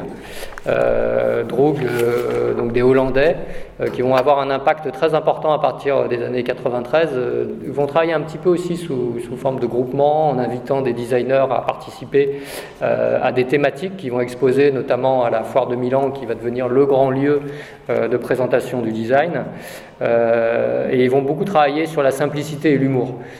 D'ailleurs, avec un humour un peu sec, voilà, comme on voit sur cette commode. D'ailleurs, Droog, ça veut dire sec. Et il va y avoir plein de designers qui vont débuter en faisant des propositions pour Droog, qui sont aujourd'hui des grands designers, enfin grands dans le sens de leur reconnaissance. Marcel Wenders, par exemple, Ella Jungerius, qui travaille beaucoup sur les couleurs avec un travail très très intéressant, ou Richard Hütten. Et on arrive en 93, donc on est toujours à peu près à cette époque. En France, qu'est-ce qui se passe ? Il y a une très très grande exposition qui s'appelle Design Miroir du siècle, qui est une exposition assez sublime, qui va retracer dans la nef du Grand Palais, donc ce qui est quand même pas rien, tout le parcours de l'histoire du design depuis William Morris jusqu'à les années 90, sous l'impulsion de Raymond Guidot, qui était un très grand historien du design. Mais pour moi, ça marque aussi peut-être la fin, enfin après un espèce d'émiettement qui va arriver dans le monde du design en France, notamment parce qu'on n'aura plus jamais une espèce de grande messe comme ça nationale, mais un émiettement avec la naissance de plein d'initiatives locales portées par des CCI, portées par des mairies, portées par des régions, portées par des ministères. Ces initiatives locales vont un peu émietter la façon dont le design se présente et vont un petit peu, à mon avis, créer un certain nombre de chapelles. Là, on revient à qu'est-ce que c'est que le good design. Alors pour les uns, ça sera beaucoup plus sur l'implication sur le territoire. Pour les autres, c'est absolument du développement économique pour les entreprises, etc., etc. Et enfin, la dernière partie sur les initiatives contemporaines. Donc là, ça rejoint la suite de ces initiatives d'aide au développement par les collectivités. Donc c'est le design management qui va arriver à cette époque-là, avec une première thèse soutenue dans cette discipline-là. Et puis le début du recrutement de designers dans des grandes entreprises de type Decathlon, avec Philippe Picot qui va monter la première, j'allais dire, le côté très exemplaire de l'intégration du design en entreprise, ce qui est quand même très nouveau, hein, c'est-à-dire quand vous avez plus de 100 designers dans une entreprise, vous n'êtes plus à vous dire que le design n'est pas stratégique dans l'entreprise. Les initiatives locales tenues par des grandes dames du design, Maggie Gabillard, Centre du design en Rhône-Alpes, Elsa Frances avec la Cité du design qu'elle va lancer, et puis Anne-Marie Boutin à la PCI, jusqu'au niveau national, puisque Philippe Etty et Montebourg vont monter un collège des designers lorsqu'ils sont respectivement ministres à Bercy et ministres de la Culture, pour essayer de voir ce que peut le design dans les politiques publiques et dans la façon de faire progresser ou de faire société. Un petit passage par le Danish Letter, parce que c'est assez intéressant. Donc ça, c'est finalement la façon dont on peut montrer l'échelle d'intégration du design dans une organisation ou dans une entreprise. Donc pas de design, hein, qui est la première marche, du design comme style. Donc vous demandez à un designer de vous faire quelque chose de beau, du design comme process, donc vous essayez de l'intégrer dans votre cahier des charges en vous demandant si la réponse que vous attendez est bien de dessiner une belle perceuse, ou si c'est autre chose, si c'est un service, ou si c'est savoir comment faire un trou dans un mur. Et puis le design comme stratégie qui va arriver avec tout ce qu'on appelle les méga brands du design, les Apple, les Lego, etc., mais aussi par des gens comme Airbnb qui vont avoir des designers dans leurs fondateurs et qui vont du coup travailler avec une approche très centrée sur l'utilisateur, très essayer plutôt de voir ce dont a besoin l'utilisateur n'ayant pas forcément besoin d'un hôtel, mais peut-être juste de dormir dans un endroit qui lui convient. Ça serait compliqué de faire quelque chose de très précis sur ce qui est en train de se passer. Néanmoins, ça nous semblait intéressant de vous montrer un petit peu des choses qui ont beaucoup d'impact. Donc la première chose qui va avoir de l'impact, et je vais le prendre un peu en sens différent de ce qui est présenté, c'est le design durable. L'éco-conception et le design durable va arriver il y a 10-15 ans dans les demandes des organisations dans les cahiers des charges. Et je dis ça parce que, en fait, d'une part, tout le monde s'est rendu compte que ça coûtait très cher de faire du design durable. Donc tout le monde a commencé à se dire qu'on allait le mettre assez loin dans le cahier des charges. Comme ça, si on pouvait éviter de trop le regarder en face, ça serait pas mal. Et puis il y a quelque chose qui a rendu service à tout le monde, c'est l'arrivée de la nécessité d'intégrer le digital dans les entreprises et dans les organisations. Du coup, finalement, le design durable, c'était plus si important que ça. Et la transformation digitale est arrivée avec un tas de méthodes nouvelles qui vont impacter le brave design industriel de plein fouet, hein, qui sont des méthodes agiles, les méthodes des POC, etc., qui sont toutes des méthodes qui sont issues de l'informatique à l'origine, mais aussi l'impression 3D. Voilà, tout ça va prendre vraiment de front les manières de faire du design. Le design thinking qui va arriver des États-Unis, on en reparlera après sur la petite slide, mais aussi le design des politiques publiques, le design de services, Et donc, comment on va adapter le design à l'économie de la fonctionnalité. Donc, pour raconter ça, je vous refais la petite histoire de la perceuse. J'ai pas besoin d'une perceuse, j'ai besoin de faire un trou dans mon mur. Donc, au designer de réfléchir comment il va faire, et pas forcément de vouloir absolument me vendre une perceuse. Donc, tout ça, ça va aussi permettre, et notamment par ce petit passage par le design thinking, d'être très entendu à des niveaux beaucoup plus, beaucoup plus stratégiques des organisations. Alors, le design thinking, c'est une histoire assez étonnante que je ne vais pas vous dire comment c'est né, mais c'est plutôt le fait de vous expliquer que c'est, pour ceux qui ne connaissent pas, une manière de faire le design qui est un petit peu processée. Donc ça va arriver très frontalement avec la culture d'un design qui est un design de créateur, où finalement on aime bien imaginer que le designer se promène autour d'un lac avec une écharpe et est foudroyé par une image et une idée géniale qui va vous mettre en œuvre. Donc là, non, pas du tout. Les Américains arrivent et disent non, pas du tout, tout le monde peut s'y mettre. Donc voilà, il y a des étapes très claires. On réouvre le sujet, on fait de l'observation, on fait de l'idéation ensemble. On va voir les usagers ce dont ils ont besoin et puis on teste sur le terrain avec eux. Et puis après, on recommence une part d'itération et puis en fait, ça marche. Alors ça c'est un truc, quand c'est arrivé, les designers en France, c'est un moment assez drôle parce que tout le monde a dit mais c'est des designers de post-it. Vraiment, c'est de la ça va jamais marcher, de toute façon, etc., etc. Et c'était assez drôle de voir que, au contraire, bon, ça a pris une place certaine. Ça a d'abord pris une place chez les dirigeants, c'est-à-dire qu'il y a 5 ans, vous disiez à un dirigeant ah, vous voulez pas faire du design dans votre entreprise ? Il vous disait ah non c'est bon, mon bureau il est propre.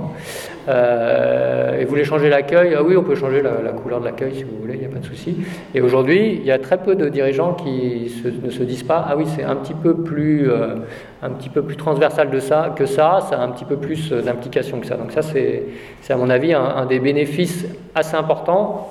Et je pense que malheureusement, les purs designers industriels ont pris du retard là-dessus et se sont fait déborder par 2 endroits. Premièrement, les designers qui arrivaient plutôt du côté de l'UX et du digital, qui eux avaient cette agilité et cette envie de faire comme ça.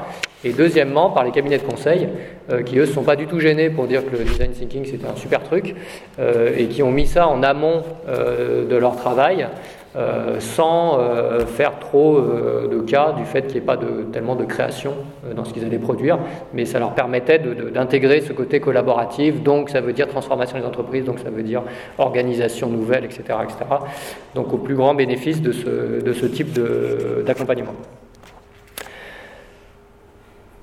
Mais ce design-là, qui est une espèce de nébuleuse qu'on essaye de poser, en tout cas avec Cynthia, de façon très claire autour de cet engagement autour du design whisker, il y a quand même pas mal de designers qui vont commencer à poser la problématique éthique du design, de ce design très transversal. Si demain on appelle des designers à définir quels sont les critères de choix d'une arborescence en data, il va forcément y avoir une question d'éthique pour les assureurs, pour la mobilité, pour les accidents.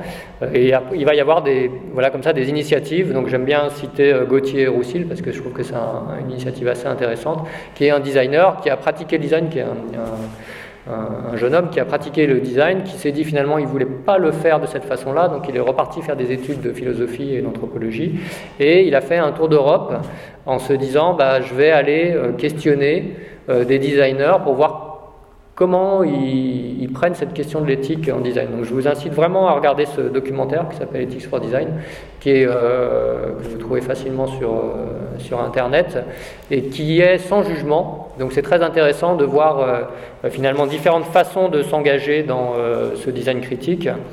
Donc il y a une façon qui est d'établir une interaction avec la cohésion sociale, c'est vraiment d'essayer de voir comment on peut créer de la cohésion sociale avec le design, une façon de voir comment on peut créer des modèles économiques alternatifs, et une façon de penser le design comme vraiment étant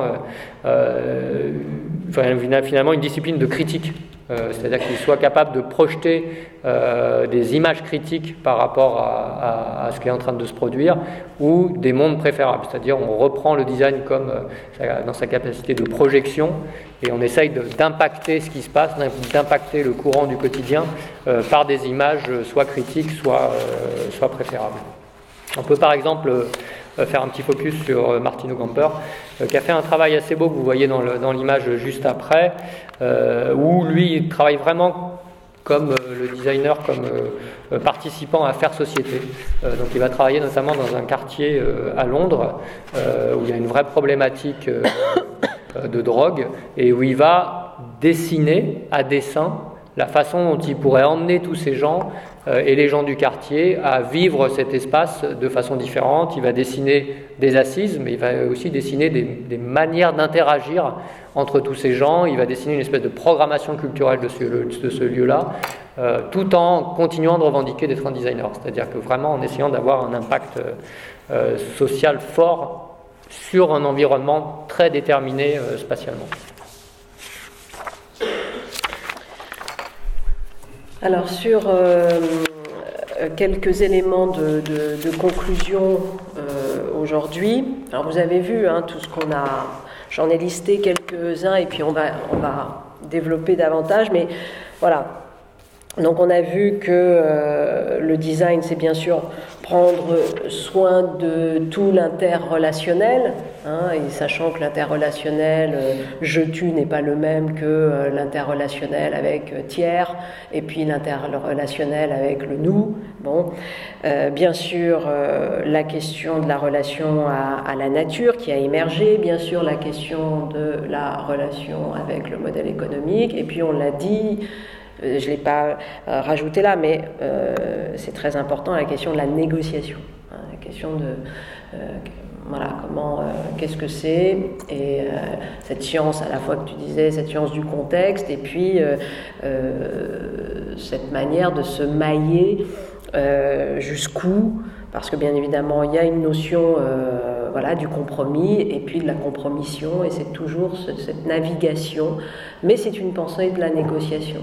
Je pense qu'on a essayé de vous montrer comment cette négociation, elle était, encore une fois, pourvoyeuse de forme, elle créait de la qualité émergente, elle n'était pas simplement du nivellement par le bas, ce qu'on pense généralement de la négociation. Bon, bien sûr, tout ce qui renvoie à l'éco-conception, la résilience, l'effondrement, est-ce qu'on est déjà dans l'adaptation ou pas ? La question des sobriétés heureuses, la question des commons, de l'inappropriable, le do it yourself qui est arrivé très tôt, vous avez vu. Bon, donc voilà. On n'est pas revenu sur Rudofsky, mais on aurait pu aussi renvoyer à Rudofsky. Et aujourd'hui, on est il y a un grand manifeste Architecture sans architecte en 64, et qui renvoie à tout le côté du vernaculaire qui fait seule architecture. Bon, on revient aujourd'hui vers ça aussi, c'est-à-dire qu'il y a beaucoup de villes qui essayent de repenser ça, c'est-à-dire à la fois de faire une grande place, bien évidemment, aux architectes, mais aussi à cette manière dont Rudofsky a pensé le lien avec la beauté et puis l'émergence comme ça spontanée d'une architecture. La grande question du partage, là aussi, qui est très très importante dans le design, et notamment, je le répète souvent, mais pour les nouvelles générations qui, je pense, sont dans une autre conception de ce qu'est la notion même d'expérience, au sens où expérimenter aujourd'hui, ce n'est pas garder pour soi, ce n'est pas l'intensification, l'intimité, le sentiment d'une protection aussi, On va ressentir quelque chose d'autant mieux que précisément on le garde, on le protège comme un secret, etc. Et vous voyez très clairement aujourd'hui chez les nouvelles générations le fait que non, on va expérimenter quelque chose précisément par le partage, et non pas le partage simplement comme modalité mise en scène de soi, un délire narcissique, etc. Ce qu'on peut souvent dire. Non, par le fait que je construis mon expérience aussi parce que toi tu vas venir dans mon expérience, etc., etc. Donc il y a quelque chose d'un peu différent. On a vu tout à l'heure donc cette négociation, mais aussi cette question de qu'est-ce que je fais avec l'effondrement, qu'est-ce que je fais avec le pire. C'est moi qui parle d'ingénierie du malheur, c'est un petit peu catastrophiste comme approche, mais le jugad, c'est aussi ça, c'est-à-dire en gros, ce sont des vies absolument terribles, dures, précaires, pauvres, etc. Et puis finalement, allez, on invente la machine à laver qui lave les vêtements et les patates, le tout ensemble. Bon. Et voilà, parce que j'ai ni le temps pour faire l'un ou l'autre, et il me faut un objet qui gère ça. Bon, donc c'est ça. Bien évidemment, la question du capacitaire, et puis qui est reliée au cycle de vie, hein, au fait que les âges de la vie, etc. Bon, toutes les questions qui renvoient à l'usage, la propriété, on l'a vu, hein, je ne veux pas posséder une perceuse, ça ne m'intéresse absolument pas, je veux faire un trou dans mon mur, je ne veux pas posséder une voiture, je veux pouvoir bouger. Bon, on est bien évidemment dans cette vérité de l'usage et de la fonction, et de la fonction existentielle, hein, pas que de, la, voilà, de quelque chose qui fait qu'à un moment donné, bouger, c'est moi qui vais en faire ce que je veux, quoi. Donc la question de, bien sûr, qui est aujourd'hui qui est très importante, on l'a vu souvent, Charles d'Athènes versus Alborg, etc. C'est-à-dire on n'est plus dans cette séparation des fonctions. Hein, la gare aujourd'hui, c'est pas simplement pour prendre un train. Bien évidemment que non, c'est pour travailler, c'est pour faire des rendez-vous, c'est demain peut-être pour prendre un cours, c'est demain peut-être faire un rendez-vous chez le médecin avec une cabine de télémédecine, etc. etc. Donc on est dans véritablement des lieux qui sont des lieux multifonctionnels, des habitats multifonctionnels, hein, le télétravail. Hein, pareil, donc demain, c'est pas du tout impossible que en bas des bureaux, on essaye au contraire d'avoir des espaces partagés pour bien travailler, bon, que sais-je, etc., etc. Donc, il fait que tout est repensé. La grande importance de la reterritorialisation, qui est absolument, on le voit, hein, c'est pas, du tout neutre que tous les grands mouvements citoyens en ce moment soient des mouvements d'occupation de terrain. C'est quelque chose d'important d'aller récupérer l'espace. C'est très intéressant d'ailleurs les gilets jaunes avec ça, sur la question des ronds-points. C'est très drôle, parce que les gilets jaunes, c'est une espèce de double retournement. Un, le gilet jaune, objet à la fois détestable et puis surtout obligatoire. C'est-à-dire, c'est quand même le délire de la norme, hein, le gilet jaune. C'est-à-dire que tout d'un coup, on s'est réveillé un matin en disant « tout le monde doit avoir un gilet jaune ». Ah, c'est absolument déterminant pour sauver des vies. Ah bon, d'accord. Et d'ailleurs, si tu ne l'as pas, tu auras une amende. Ah, bon, vraiment, on attendait que ça, comme s'il y avait... Vous voyez ce que je veux dire ? Et ce délire-là de normalisation fait qu'on devient fou. C'est-à-dire que... je vais avoir une amende parce que j'ai pas acheté ce truc débile, machin. Eh ben oui. Bon, et ça s'appelle l'état de droit. Et donc, bien évidemment, je caricature, hein, mais c'est ça. C'est aussi ça, c'est-à-dire que j'ai mis d'ailleurs juste derrière la dénormalisation, qui est aujourd'hui un des grands mouvements de respiration obligatoire, mais surtout aussi de réhabilitation de quantité de tiers-lieux qu'on ne peut plus. J'étais encore dans un tiers-lieu, l'hôtel Pasteur à Rennes. Je vous invite à regarder ce qu'a fait l'architecte pour rénover cet endroit. Ben justement, on ne peut aller dans cet endroit que si on dénormalise. Parce que cet endroit est magnifique, mais si tout d'un coup on s'oblige à respecter les normes, ben il faut casser la bibliothèque, il faut mettre du chauffage partout, et donc résultat, c'est plus possible. Il faut casser les vitres parce que ben, c'est pas aux normes, et sauf que l'architecture disparaît. Et donc il a fallu que l'hôtel Pasteur, avec se battent, arrêtent pour démontrer par l'usage que oui, tiens, il était possible de pas chauffer l'intégralité d'un endroit, qu'on pouvait être à 13 degrés dans une bibliothèque, comme ça, bon, bah oui, on avait un peu froid, mais on le savait, etc., etc. Donc, la dénormalisation, aujourd'hui, c'est une question clé, hein, on la retrouve aussi en EHPAD. Hein, les EHPAD où, par souci, si vous voulez, du zéro risque, du principe de précaution à outrance, on attache les gens pour pas qu'ils tombent, on les force à manger pour pas aller dans la dénutrition, on enlève, les vitres pour pas leur donner l'envie de partir. Donc, voilà, on est dans ce design-là. Et puis, rappelez que c'est toujours le design, c'est ce génial oxymore entre l'utopie, tout est possible, tout est merveilleux, et puis l'hyper-contrainte. Ah, tout est possible, alors on n'a aucun argent. Hein. Ah, bon, d'accord, non, Tout est possible, mais là, vous savez, c'est dans une institution et en gros, le design, il déteste. Ah, ok. Bon, voilà. Hein, donc, on est toujours dans ce principe de fantasmatique maximum, et puis dans un retour dans ce principe de réalité qui est voilà. Et donc ça, c'est ce qui fait, je dirais, le caractère particulièrement comment dire, efficient d'une certaine manière du design. Juste pour compléter, effectivement, ce qu'on a envie aussi de mettre en valeur par rapport à ce qu'on a appris de cette historiographie, c'est son côté aussi insaisissable du design. Moi, je pense, et on est d'accord là-dessus, que c'est plutôt une chance. On voit aujourd'hui des métiers qui ont été beaucoup réglementés, comme l'architecture, qui peuvent être perçus comme très près du design, qui souffrent énormément de cette réglementation pour arriver à rester insaisissables sur les réponses qu'ils peuvent amener, parce que la contrainte réglementaire est extrêmement forte. Donc ce côté insaisissable, il est à notre avis nécessaire et il est à conserver. Je pense que notre volonté d'indépendance aussi et d'autonomie par rapport à ce qu'on fait marque ce point-là. La posture de négociation, Cynthia en a parlé.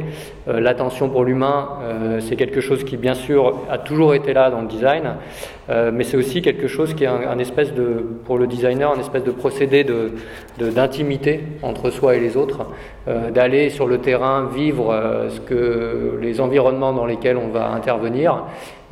C'est pour bon nombre d'organisations, quelque chose qui est aujourd'hui très compliqué. C'est-à-dire que nous, notre travail est aussi de reprendre la main des gens pour les remettre en condition de cette émotion capacitaire dont tu parles souvent, mais qui permet de refaire ensemble quelque chose.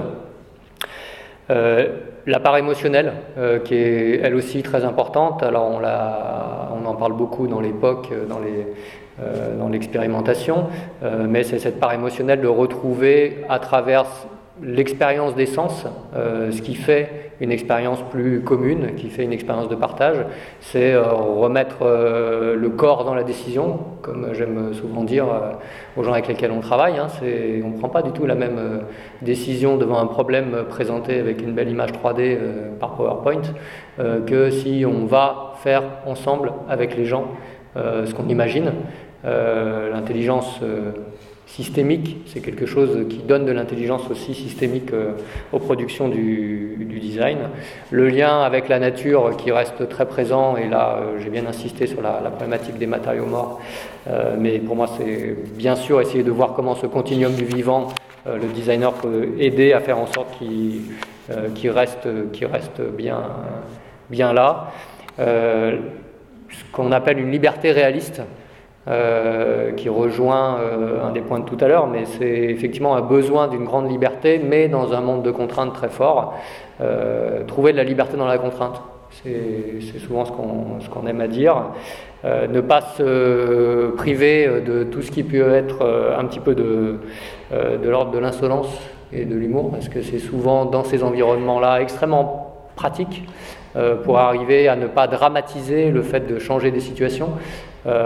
Et souvent l'insolence, elle peut être, ou l'humour, il peut être contre soi-même, c'est-à-dire que c'est vrai qu'on arrive à faire avancer des projets ou si on se moque de nous-mêmes, la caricature du designer, elle a assez bon dos, et c'est bien de la détricoter quand on est dans des univers où c'est pas trop facile d'avancer. C'est une tradition d'engagement qui est pas neutre, on l'a dit aussi, et peu de neutralité. En fait, il y a assez peu d'univers du design où il y a une vraie neutralité. Il y a des grosses structures qui produisent du design avec une forme de neutralité apparente, mais je pense qu'il y a peu de designers qui ont cette neutralité. Un grand appétit de la transmission. C'est ce qu'on fait ici, mais c'est souvent aussi, on l'a vu dans les grands temps du design, des gens qui sont aussi des grands transmetteurs, soit dans des écoles, soit par des expositions, soit par des choses comme ça. Voilà, on arrive un petit peu à la fin de cette historiographie. Je pense que la dernière chose qu'on voulait soulever, c'était le lien à l'échelle. Donc on essaye aussi beaucoup de travailler sur la façon de déployer les solutions que les designers peuvent amener. Dans les exemples qu'on vous a donnés sur l'historiographie, il y a beaucoup d'exemples qui sont des échecs, hein. Enfin des échecs si on parle de déploiement. Alors on a parlé de la maison de Jean Prouvé, mais on peut parler de pas mal d'autres très belles productions qui sont restées à l'état.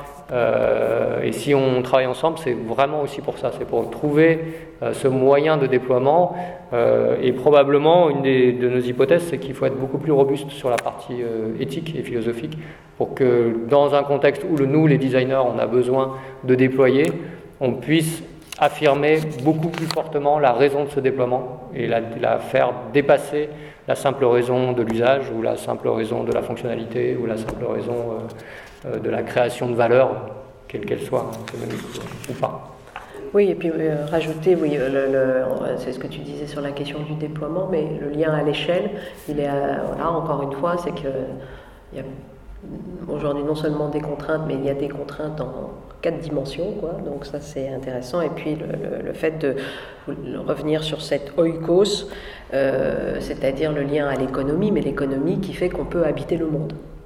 C'est quand même ce qui est la vérité originelle de l'économie, puisque l'oikos, c'est le foyer, c'est la maison. Donc on se retrouve le 16 janvier avec Barzac. Tu vas peut-être en dire quelque chose. Et puis, vous avez le rappel des cours, les prochains, Imaginaire du Design with Care en février, et puis tout ce que vous voyez plus loin. Et on fera sans doute une journée, alors je ne sais pas quand est-ce qu'on la fera, si on la fera dans cette session-là ou si on la fera à la rentrée, où nous vous inviterons à poker. À poker avec nous. À poker ensemble. Alors c'est pas tout poke comme sur Facebook, hein, c'est poker, c'est-à-dire faire des proof of concept et faire des proof of care ensemble. Je vous invite, alors là on va rentrer dans une phase un peu différente du séminaire puisqu'il va y avoir des speakers entre guillemets qui vont être invités. On avait souhaité faire parler quelqu'un de Charlotte Perriand. C'est Jacques Barzac qui va s'y coller. Alors Jacques Barzac, c'est le grand spécialiste avec Bernadette Perriand de l'œuvre de Perriand. Il se trouve qu'il l'a beaucoup fréquenté de son vivant.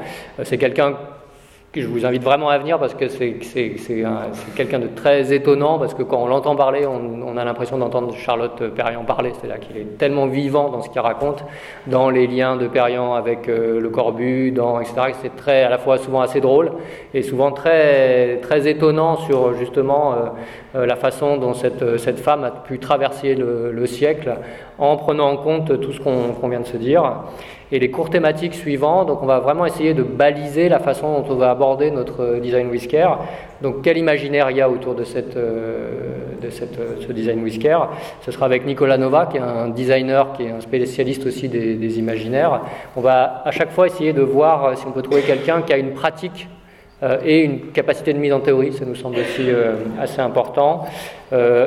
Sur la problématique du design et des politiques publiques, sur la problématique du design et du numérique, la problématique du design et des nouvelles économies. Est-ce que nous, on croit beaucoup en quelque chose, c'est qu'il existe un business model du care, hein, qu'on peut passer d'un modèle de gestion à un modèle d'attention. On aimerait bien arriver à le prouver avec toutes les bonnes initiatives qu'on peut essayer de développer.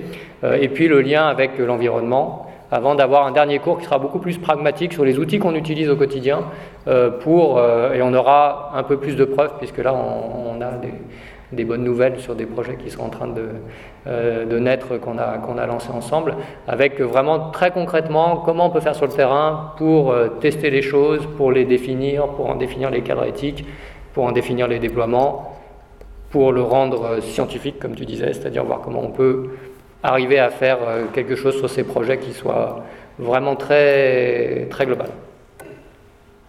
Voilà. Merci beaucoup.